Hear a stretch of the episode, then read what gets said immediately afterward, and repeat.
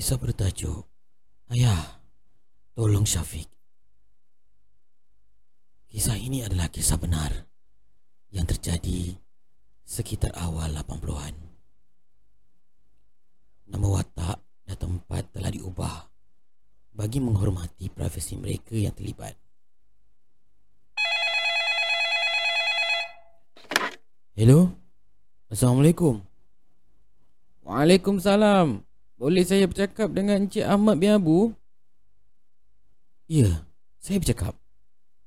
Siapa ya? Uh, maaf tuan. Saya Amran daripada IPD Gombak. Uh, tuan ni bapa kepada Syafiq bin Ahmad? Ya, betul. Kenapa dengan anak saya tuan? Uh, begini tuan. Harap tuan tenang dan sabar ya dengan perkara yang saya nak sampaikan ni.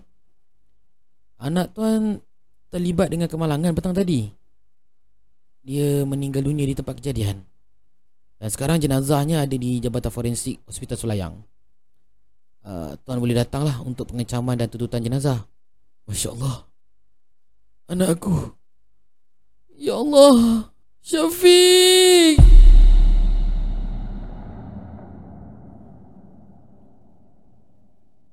Suasana rumah Pak Ahmad suram. Seluruh ahli keluarga sugul mengenang pemergian Syafiq. Selesai majlis bacaan Yasin dan talil arwah, seorang demi seorang tetamu pulang. Hanya tinggal tiga orang rakan sepengajian Syafiq di situ. Mereka juga turut beransur selepas bantu mengemas ruang tamu rumah Pak Ahmad. Pakcik, uh, kami minta diri dulu ya. Uh, sabar ya pak cik. Pasti ada hikmah dengan apa yang berlaku.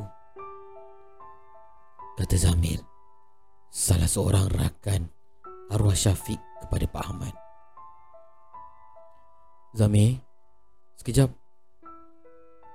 Kamu ada kan sewaktu kejadian?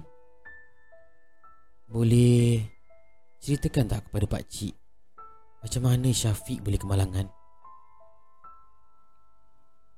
Zamir hiba. Berombak dadanya menahan sebab. Dia mengangguk lesu. Ikutkan hati. Dia tidak mahu ingat lagi peristiwa hitam itu. Namun Apabila mengenangkan permintaan ayah kepada sahabat karibnya Zamir akur. Arwah gembira sangat hari itu pakcik. Mula-mula dia dah berjaya hafal 30 juzuk Al-Quran. Kemudian, keputusan SPM dia pula cemerlang. Lepas daripada itu, dia kata nak pergi belajar luar negeri. Nak merantau jauh cari ilmu. Begitulah yang dikatakan. Sambil tertunduk memulakan cerita. Air mata Pak Ahmad mula berkenang. Lepas dia cakap macam tu Dia ajak kami bertiga Pergi kedai cendol dekat seberang jalan sekolah. Dia nak belanja katanya. Tak jauh pun kedai tu pakcik Syafiq jalan yang paling belakang. Bila kami dah melintas Tiba-tiba Datang sebuah kereta. Laju kereta tu pakcik Kemudian kereta tu macam hilang kawalan. Lalu merempuh Syafiq. kami nampak Syafiq melambung ke tepi jalan. Saya berlari dapatkan Syafiq. Saya pangku dia. Semasa di pangkuan saya, dia tak berhenti sebut Allah. Allah. Allah. Sampailah. Sampai. Sampai.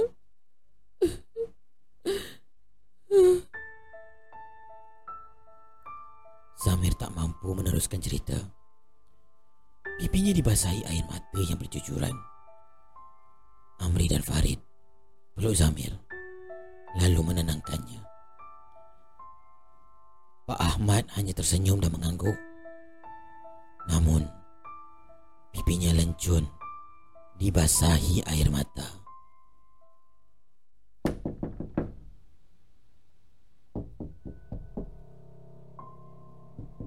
Assalamualaikum. Assalamualaikum. Pak Ahmad yang ketika itu sedang berehat di ruang tamu tersentak mendengar orang memberi salam waktu tengah malam. Masya Allah. Suara Syafiq. Tak mungkin. Pak Ahmad bermonolog. Pingkas dia bangun dari sofa. Meluru ke arah pintu. Pintu utama rumah dibuka. Syafiq berdiri di hadapan pintu dengan pakaian serba putih dan lusuh. Mukanya pucat, bertumpuk-tumpuk tanah. Lalu merayu-rayu meminta tolong. Ayah, tolong Syafiq. Ayah, tolong Syafiq, ayah. Tolong. Tolong. Ya Allah. Syafiq. Ya. Ayah akan tolong Syafiq. Ayah akan tolong. Tolong Syafiq, ayah. Tolong. Tolong. Tolong. Syafiq! Syafiq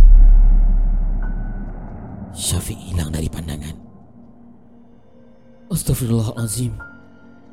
Mimpi rupanya. Masya Allah. Pak Ahmad tersedar dari lena. Dia bangun, lalu duduk di sisi katil sambil mengusap-usap mukanya. Jam menunjukkan 4.45 pagi. Pak Ahmad turun dari katil lalu berwuduk dan menunaikan solat sunat tahajud. Pagi itu seperti biasa. Selepas pulang dari surau, Pak Ahmad bersarapan bersama isteri dan anak perempuannya, Syafiqah, adik kembar Syafiq. Sedang Pak Ahmad menikmati nasi goreng air tangan istrinya. Mak Mah dia ditegur oleh Syafiqah. Muka ayah nampak pucat lah. Ayah tak sihat eh? Pucat. Ayah okey je lah. Mungkin penat sangat kot. Jawab Pak Ahmad. Serius ni ayah okey? Tanya Syafiqah mahukan kepastian.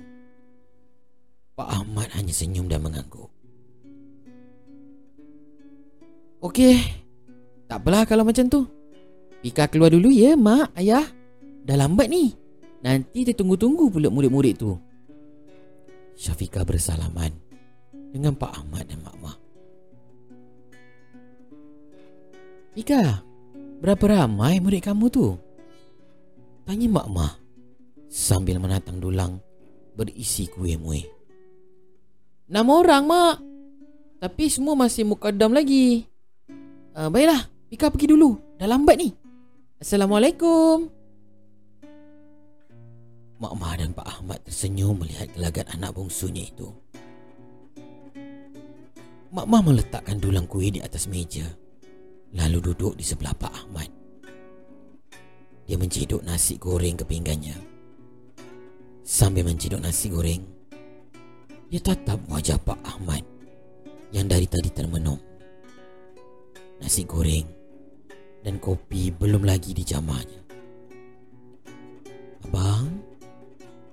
Apa yang abang menungkan? Kalau ada masalah, ceritalah. Cerita dengan saya. Mak Mah memulakan perbualan. Pak Ahmad memandang sayu wajah Mak Mah. Dia sebab setiap kali memandang wajah Mak Mah. Setiap kali saya pandang awak, saya terbayang wajah Syafiq. Pak Mat meluahkan perasaan. Abang, redha dengan ketentuan Allah. Allah lebih sayangkan dia, abang. Kita doakan untuk dia, ya? Jawab Mama sambil menggenggam erat tangan Pak Ahmad. Malam tadi, abang mimpi Syafiq balik. Merayu-rayu dia minta tolong. Muka dia pucat. Bajunya lusuh. Pak Ahmad memulakan cerita. Mak Mah tergamam. Masuk malam tadi, dah tiga malam abang mimpi. Mimpi yang sama.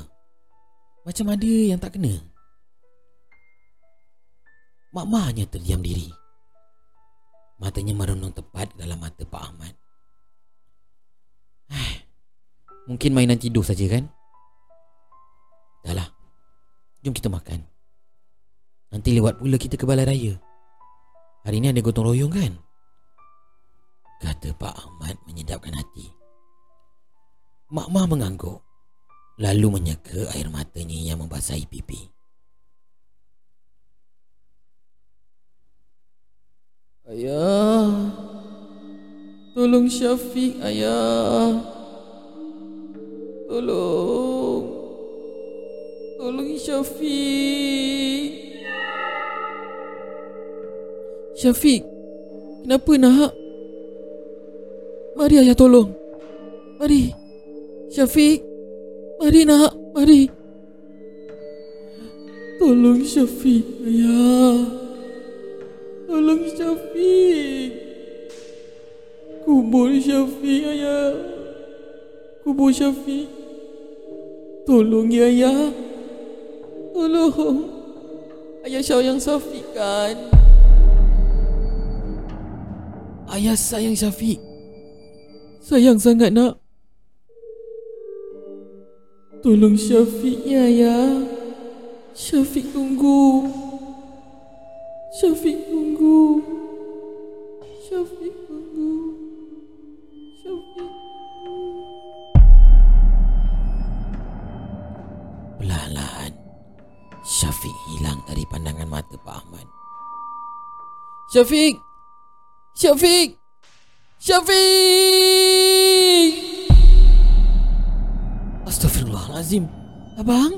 Abang kenapa ni bang? Bang bang bangun bang Bangun.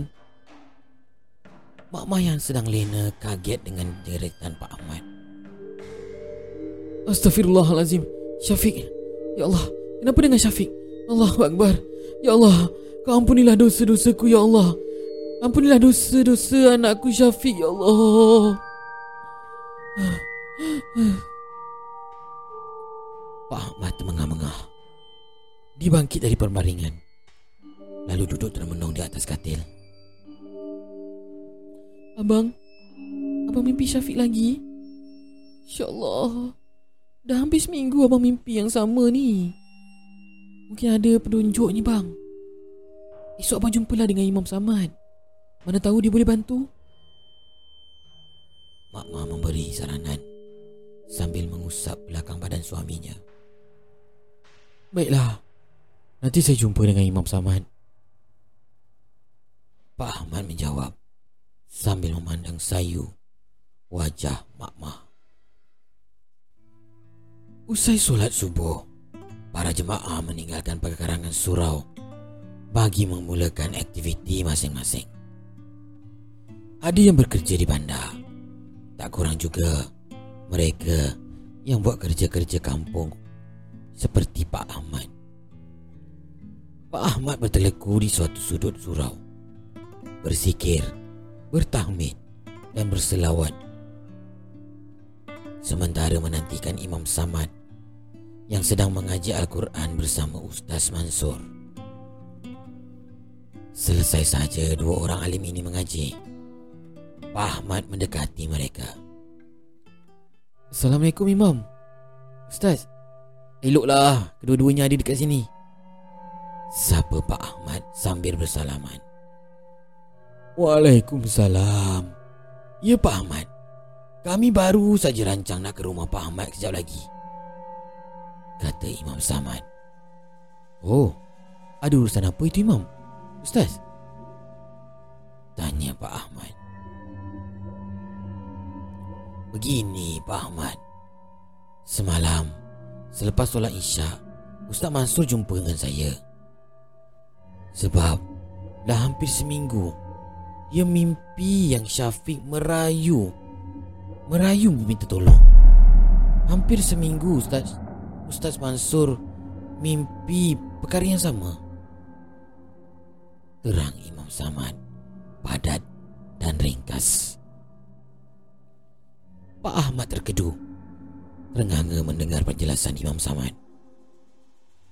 Apa yang lebih menakjubkan Imam Samad kita pun mimpi perkara yang sama. Garis waktunya sama. Jam 3 pagi. Macam itulah ceritanya Pak Mat Ustaz Mansur mencelah. Imam. Ustaz. Saya juga Dapat mimpi yang sama. Sama persis Seperti apa yang Ustaz dan Imam mimpikan. Kata Pak Ahmad sebab Selepas perbincangan dibuat bersama jawatan kuasa surau dan kampung Kata sepakat telah dicapai Untuk menggali semula kubur Syafiq Atas nasihat Serta pandangan Imam Samad Dan juga Asatizah yang lain Permohonan untuk penggalian semula pusara Syafiq dibuat Selang dua minggu Akhirnya mereka mendapat kebenaran untuk proses penggalian. Tanpa berlengah, proses penggalian pun dimulai. Sepanjang proses penggalian, cuaca redup. Angin bertiup perlahan menyejukkan suasana.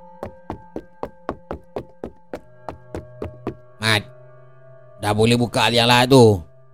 Pelan-pelan sikit. Kang terpijak mayat kat dalam tu. Habis patah riuk pula tulang dia. kata Ringo Mandur tanah perkuburan. Pak Ahmad memandang tajam wajah Ringo. Sabar Pak Ahmad. Ringo memang macam tu. Kalau cakap memang kasar. Tapi hatinya baik. Kata Ustaz Mansur Papan lahat dibuka. Bau haruman kasturi menusuk ke hidung mereka yang ada di situ. Entah dari mana datangnya. Masya Allah Syafiq Anak ayah. Pak Ahmad menitiskan air mata Melihat keadaan jenazah anaknya. Jenazah terlihat Dalam kedudukan terlentang Tidak menghadap kiblat Dan hidungnya Tidak mencium tanah Apa yang lebih mengejutkan lagi Jenazah Syafiq masih utuh. Tidak busuk, tidak berulat atau mereput. Walau sudah genap sebulan dia dikebumikan. Syafiq kelihatan seperti sedang nyenyak tidur. Bersih saja wajahnya. Pak Ahmad, Mak Mah dan ahli keluarga yang lain mengambil kesempatan itu untuk mengucuk pipi dan menatap wajah Syafiq sebelum ia dikebumikan semula. Sementara itu, Renggo, eh macam mana kau kebumikan jenazah ni? Hah? Tempoh hari kau kata kau boleh buat semua kan? Jadi aku serahkan kau bulat-bulat. Akhirnya jadi macam ini pula. Hai. Marah Tok Anjang, penghulu kampung. Mana saya tahu? Orang sebelum ni ajar masukkan mayat macam tu. Saya ikut je lah. Jawab Ringo sambil mengempus asap rokok. Uh, habis tu, semua jenazah kat sini, keadaan dia macam jenazah Syafiq tadi tu. Hah? Hah? Ah. Tanya Tok Siak Ali. Ringo mengangguk. Tok Anjang dan Tok Siak Ali menepuk dahi. Jenazah Syafiq selamat dikebumikan semula mengikut syariat. Pak Ahmad dan keluarga berasa lega. Ini segalanya telah selesai. Assalamualaikum ayah. Syafiq datang ni ya. Syafiq datang lagi. Kali ini wajahnya berseri-seri dan bercahaya. Bajunya putih bersih. Haruman kasturi menenangkan suasana. Waalaikumsalam. Syafiq, anak ayah. Terima kasih ayah. Terima kasih sebab tolong Syafiq. Syafiq tunggu ayah. Syafiq tunggu ayah. Syafiq tunggu mak dengan Pika dekat sini ya. Jumpa lagi ayah. Jumpa lagi. Jumpa lagi. Jumpa lagi. Syafiq tersenyum sambil melambai-lambai ke arah Pak Ahmad.